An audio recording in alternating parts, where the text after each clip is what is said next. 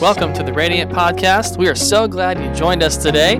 This podcast features messages, interviews, and discussions from Radiant Church located in Seneca, South Carolina.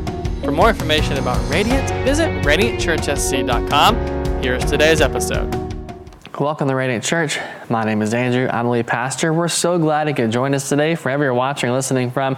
If this is your first time joining us, hey, go to radiantchurchsc.com and click I'm new.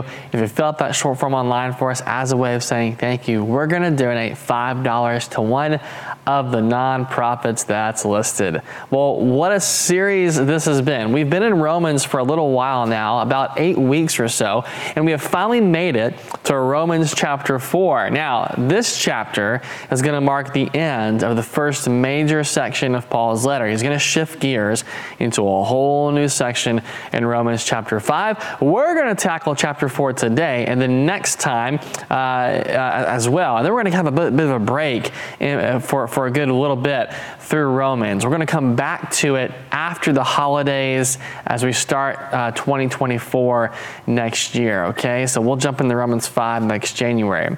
A lot of Paul's writing in the first three chapters is going to focus on the gospel and how to live out your faith and relationship with Christ instead of trying to work and earn your way to the Lord. And it feels like it's been a, a lot being said about religion versus relationship, that's because there has been.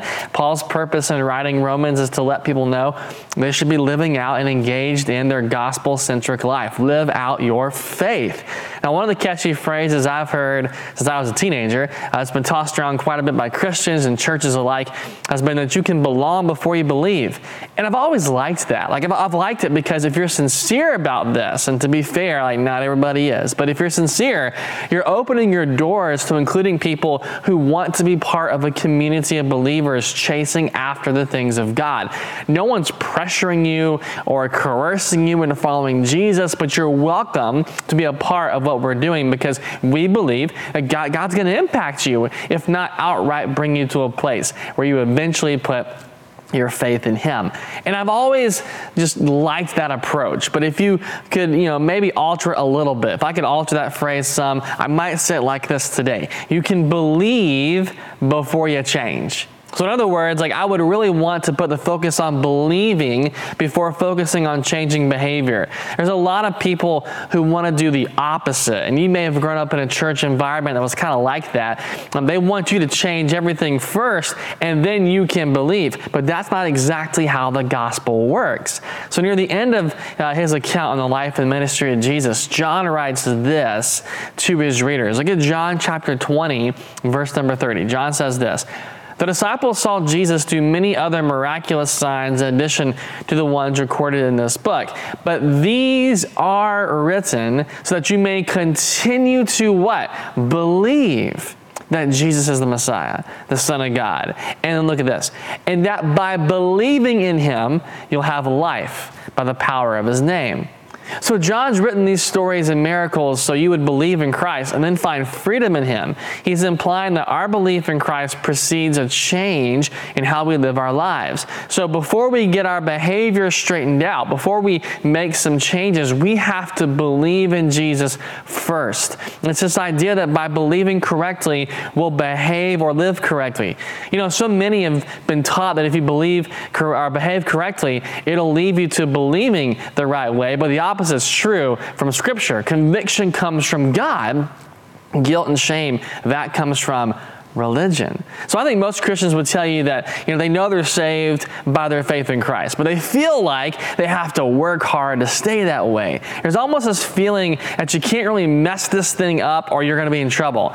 And so, you know, all your works, all your obedience, it's all out of a fear that you might not be good enough to stay saved. But that's not the gospel either. That's a wrong worldview because it means you'd be relying and depending on yourself for your own own salvation and your own spiritual growth. And you can't do that either on your own merit. You need the Holy Spirit to bring you to conviction and to the feet of Jesus for salvation. And you need Him again to help you continue in your spiritual growth as He shapes and changes and molds you. And yet there's a, a real big tension between believing and behaving, right? Because like James will say this, he, he says like if you, you have faith without proof, without works, right? It's dead. So how do do you walk this balance between believing and behaving? Well, first you have to decide how you're going to live. We either live by belief or we live by behavior. We either live by faith or by our own works and behaviors. Again, it's that argument of, you know, religion or relationship, works or faith. And to show Jewish Christians how important faith and relationship is, Paul's going to bring into the argument the most revered Jewish patriarch of all time, Abraham. Look at chapter 4, verse number 1. Abraham was, humanly speaking, the founder of our Jewish nation. What he did, what he did discover about being made right with God, well, if his good deeds had made him acceptable to God, he would have had something to boast about. But what was but that was not God's way. For the scriptures tell us that Abraham believed God and God counted him as righteous because of his faith. So Abraham's story is it's really kind of wild here. In case you aren't familiar with it, he's called by God to go to a place he's never been to. He lived his whole life in a place that was called Ur, which is in northern Iraq. And God says, "Get up, take your family, your servants, everything you own, and everything you have, and start going west." It's like, okay, well, how do I know when I stop? And God's like, well, you'll know because I'll tell you to stop. hey, great! You're thinking, you know, let me just tell my wife that. I mean, like, you know, your spouse is itching to get excited and uproot everybody and everything and leave that place of stability and provision to go to a life of instability and uncertainty, right? I mean, she's itching to do that, all because God said, uh, go. But that's not the half of it. So they get to where they're supposed to go, which is Israel. And, and, they're too old for kids. So God promises them a son. And he says, Hey, sacrifice your son to me. And of course, Abraham, he actually almost does it. He nearly carries it out before an angel stops him. And God just kind of claps his hands and is like, Congratulations, you passed the test. What kind of test is that, right? But everything God asked Abraham to do, he did it. He, he was the epitome of the uh, faithful obedience if you ever said, you know, prayer and done everything that God's asked you to do, you feel as if you've accomplished things, right? Uh, and, and, God is just not impressed, though. God's not impressed with, with Abraham's obedience or with our obedience. He's impressed with Jesus. It's not our obedience that he admires, it's Christ's obedience. Now, notice Paul doesn't say Abraham obeyed God. He says Abraham believed God, and it was that belief, not the obedience, which God counted as righteous righteous. So I said it a few weeks ago that many people are going to stand before Jesus one day and, and, and they're going to talk to talk to him about how obedient they were, and they'll tell him all the things they did for him and how they you know they served and loved people and did so many great things, and, and that's not going to impress him. Why? Because religion says do, and Jesus says come be with me. It's relationship. Does he know you, and do you know him? And there's this tension here because we want God to see us as righteous. We want God to be impressed. We want the affirmation from the Lord. And so what we do is we sometimes attach God's view of righteousness to our behavior. And Paul's point in using Abraham is to show us that Abraham was the ultimate obedient servant of God. He obeyed even before the law existed, and yet it wasn't enough because it wasn't his obedience and works that God recognized, but his faith. God sees you as righteous before you ever obey because he attaches his righteousness not to our works and what we do, but to our faith. And that word right there, that, that does set some of you free today, I'm sure, right? So let's just keep going. Verse number four. When people work, their wages are not a gift, but something they've earned. But you know, people are counted as, as righteous not because of their work, but because of their faith in God who forgives sinners. So, what Paul's saying here is he's saying if you live by your works, your works are not counted as a gift to God. Really, you're kind of paying dues, right? Like, Paul isn't dismissing obedience. And I don't want to do that here today uh, either. I don't want you to say, well, I don't have to do anything but believe. Great. Obedience does matter. But as we're going to see in a little bit, our obedience stems from our belief. I mean, you can't hang with Jesus for very long before he just changes your life. The more you're around God's presence, the more you're around the people of God, the more your life life starts to change because you're being exposed to the power and presence of God Almighty. And that's why we don't have a screening process here at Radiant. Like, you know, to, to put all the parents at ease, we do screen for our kids' workers, okay? But, like, don't get all technical here. We don't screen you and look at your sins for the last week. Hey, did you gamble? Did you drink? Did you smoke and chew and go with girls who do? You know, as the saying is. Like, we, we don't do that because anyone who's far from God is welcome to be a part of what He is doing right here and have their lives turned upside down for Jesus if you've gone through our growth track, we talk about our culture in serving, and, and I, I, get asked by people who contact the church on an increasing basis now, which is kind of cool. Hey, do you let non believers serve? I get that question a lot. And most of them are, are for whatever reason, shocked when I say, well, it kind of depends. Because they're expecting like a firm no. But I'll be honest with you, um, you know, do you think, uh, do, do you think if you have to be a Christian to smile and be friendly and open up the door for folks? No. Uh, but, but I can't let you serve in a role where you're teaching kids the next generation, right? And the reason we have this set up is because I'd much rather have somebody who's searching for God here with us than out in the world looking in all the wrong places. Why? Because I have faith that the longer they're with us and the longer they're in the presence of God, the greater the change, the greater the impact, the closer we're going to get them to experiencing the Holy Spirit in a life changing, incredibly impactful way, and hopefully get them to that place where they can say yes to Jesus. So, yeah, radiant, you can belong before you believe, but it's also belief that precedes behavior. And honestly, that makes it a struggle for us here in America, right? Because we have such a performance based culture in every single aspect of our lives, including church. But God's not Simon Cowell and judging you on American Idol, like on how well you're performing. Like He loves you and He wants all of you. And, and, and that isn't an excuse to be lazy and sloppy because I think you should, you should serve in whatever capacity that, that, that you're in and do it well because that's honoring to, to the Lord who gave you gifts. But our goal is not to perform. It's to bring people into a closer walk with Christ through the gifts and abilities that God's given us. And we just can't lose sight of that. You know, and the moment we do, that's the moment we stop being a, a functioning church in the body of Christ, really. It's not our works and our excellence that saves us. It's our faith in God, who, as Paul states, forgives sinners. By the way, that's you and I. So look at what he says next. He's going to pull a quote from Psalm 32 right here, starting in verse number 6. 6, Paul says this um, David also spoke of, uh, of, of, this when he described the happiness of those who were declared righteous without working for it.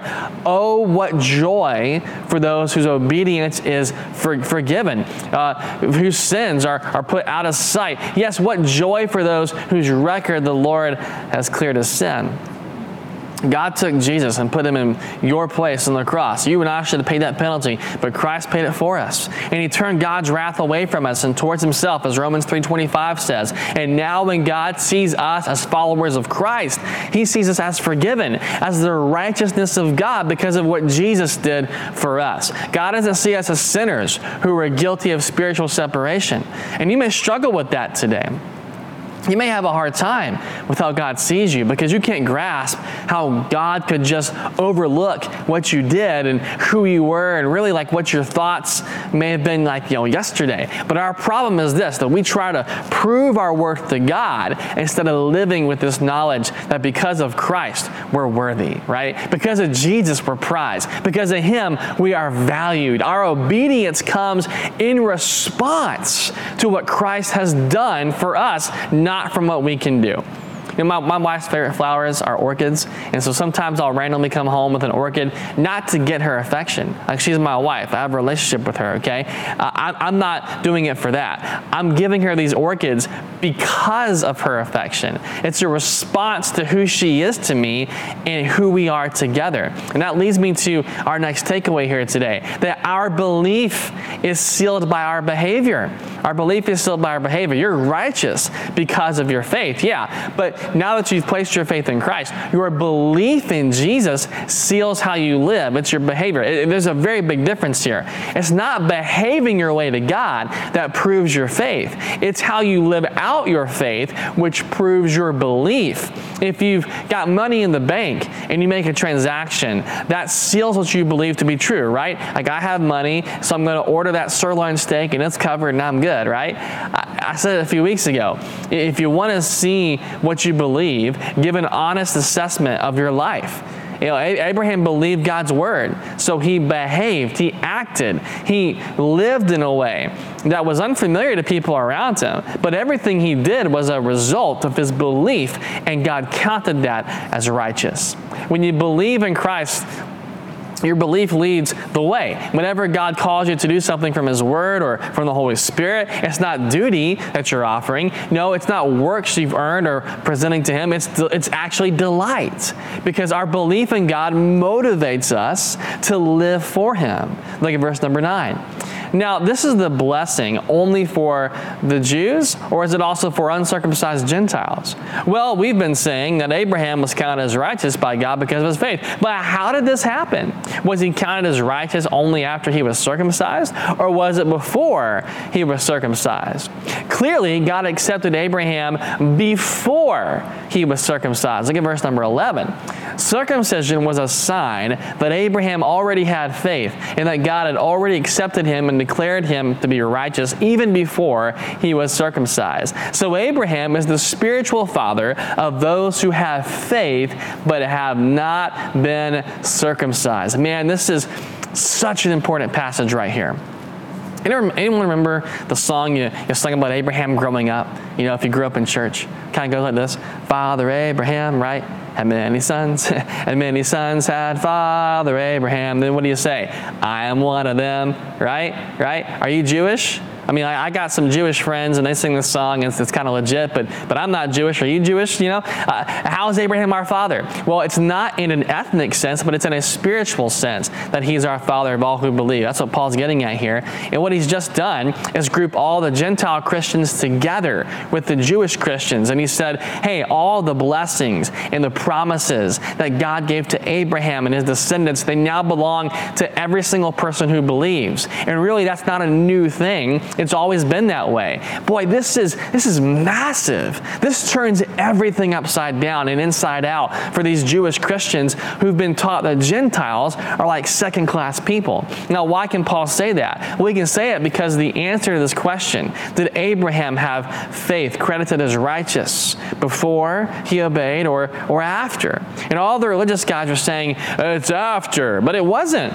It was before. And so right now, everyone just kind of stop what you're doing. If you're driving, you, got to pay attention, okay? But I need you to, to really listen here.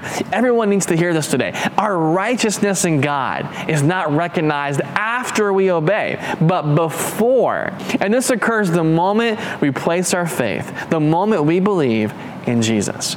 Paul's saying it's Abraham's faith that was counted as righteousness, and then Abraham obeyed. His belief was sealed by his obedience. Boy, we struggle with this one, don't we? I, I, think the longer that we're Christians, the harder it is to wrestle with this. You know, it's not it's not well done, good and obedient servant that Christ will say one day. It's well done, good and faithful servant. It's your faith. It's your belief that opens the door to relationship. It's your belief that precedes behavior. It's your belief that produces the right kind of godly living, not the other way around. And so the truth is that our behavior will work itself out as we draw closer to Jesus. I don't believe in you know being the moral police. I don't think the church should be the moral police. Christ doesn't tell you to go do 15 things first, then you'll be okay. He just simply invites you to follow him. That's it. There's no step number two that goes to step three with options A, B, and C. It's just simply follow Him. Why? Because the more I'm with Jesus, the more He changes me. The more I'm with the people of God and build relationships with them, the more they sharpen me and complement the work of the Holy Spirit in my life, the more I am becoming like Jesus. Romans 10 17 says this that faith comes from hearing the Word of God. I can guarantee you, if you're struggling with belief in God or intimacy with Him, it's because of one of two things. Either you're not praying and communicating with Him, or you're not spending time in His Word. If your only scriptural diet is what I preach to you, you know, I, I promise you you're hungry, man, and you're spiritually malnourished. It's not like, a, well, I should go look for somewhere else because I'm not being fed here type kind of thing. No, you can do that, but you're going to still starve anywhere you go because you can't live that way. You're not going to make it. We, we live for God because we believe in God. We don't live for God to belong to God. We already belong to Him. The psalmist says this the earth is the Lord and everything's in it.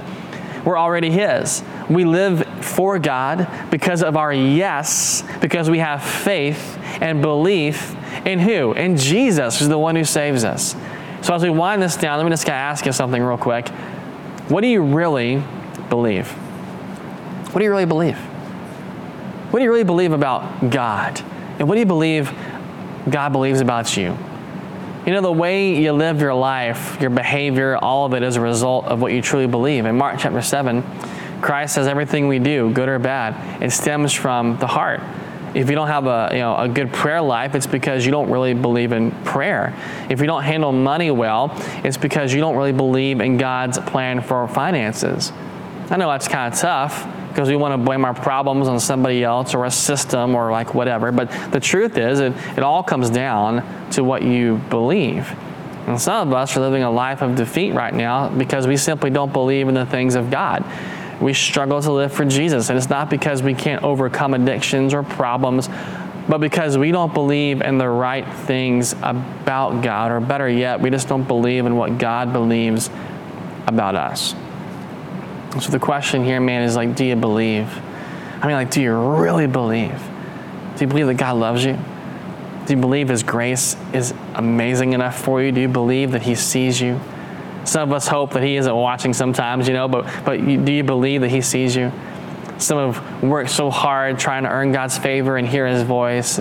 You're convinced He's no longer paying attention to you, but the Bible says that God will never leave you, that He's always with you. You know, when Israel was enslaved in Egypt, they, they felt forgotten. 400 years of slavery, of misery, death, suffering. Like, you, that'll do that to you, you know? And out of a burning bush, God speaks to Moses. And what does God tell Moses? He says this I have seen the oppression of my people. God's, God's love, His heart, His affection, it's turned towards you because God sees you. But do you believe it? Do you believe that God even likes you? I mean, like, do you believe He can forgive you of anything and everything you've done or said or thought? Do you believe that God believes in you, that He has a plan and purpose for you, that He can take your junk and redeem it and turn all that baggage you're carrying around? Like, God's not trying to erase your past, that's really part of your story. What He's trying to do is He wants to give you a new future. Do you believe that God loves your spouse more than you do? That He loves your kids more than you do? Do you believe you're more than a conqueror because of Christ? Do you believe that God is greater within you than what you're facing? See, every single minute of every single day, we walk in belief. I believe I can overcome sin because I'm more than a conqueror through Christ. I believe in giving generously because I believe in a God who provides and satisfies all my needs. And hey, you know what? It's all His anyway, none of it's really mine. We walk by faith, not by behavior. We walk by belief.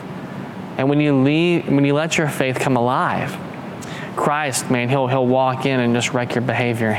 he'll change you. He'll transform you. Uh, you. You know how you overcome sexual temptation to get closer to Jesus?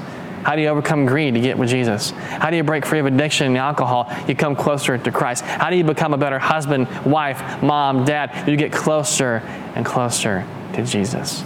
So the question is, what do you really believe? Have you spent all your life trying to prove your worth to God, making it all about your obedience and what you can do for Him, only to come up short and feel kind of the same emptiness and guilt? Man, I'm telling you, today is the day you can turn it around. John said it. Let's go back to it. John 20, verse 31. These are written so that you may continue to believe that Jesus is the Messiah, the Son of God, that by believing in him, you will have what? Life by the power of his name. Man, today is your day.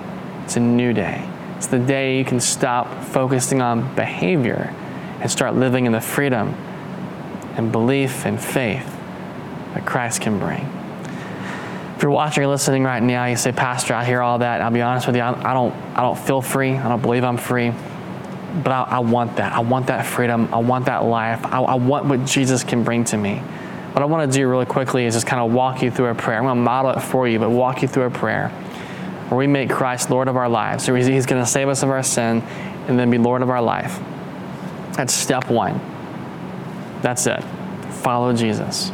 Then I want to pray for believers, for Christians out there that perhaps you're struggling with belief and behavior and you've spent your whole life maybe or a big chunk of your life, even. Focusing on doing and behaving, and it's all the external stuff. But you haven't spent a lot of time walking really, truly in faith.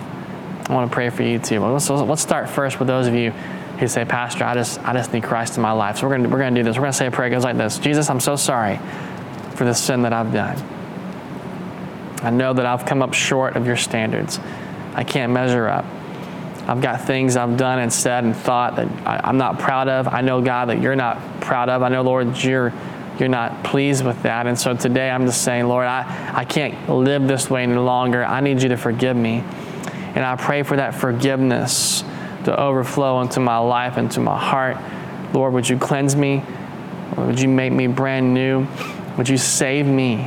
I can't save myself. Save me from my sins and my wrong. Thank you for dying for me. Thank you for rising again to bring me new life and newfound freedom and new hope. Thank you for this forgiveness and this new start, for being my Savior.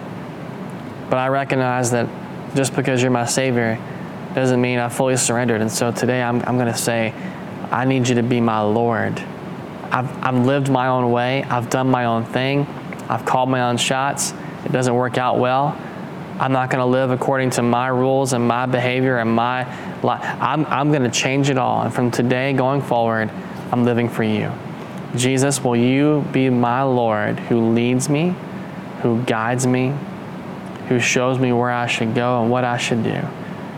I, am from this day forward, I'm committing myself to the best of my ability to walk in the power of your Holy Spirit, to follow your leading, to follow, God, what you're asking me to do. I'm surrendering my life over to you. It's not mine anymore, it belongs to you. Be my Lord and be my Savior today. God, for those who are Christians out there right now and they're just they're struggling with with with religion and relationship, belief, behavior. Lord, I pray that you would instill in them this desire to be with you, this, this desire to get along with you and spend time with you, to build that relationship, to walk in faith, to focus on the faith that they have. Abraham wasn't counted as righteous because of his obedience and his works and what he did, it was because of the faith that he had in you. And I pray you would restore. Uh, the faith of those who focus so much on doing things for you and working for you, and so much on the religion at the expense of the relationship. God, I pray that our hearts would be turned towards you. And as we spend time with you and that relationship grows with you, as our faith becomes more and more a part of who we are, we walk in that faith. God, I pray that our behavior would then begin to change.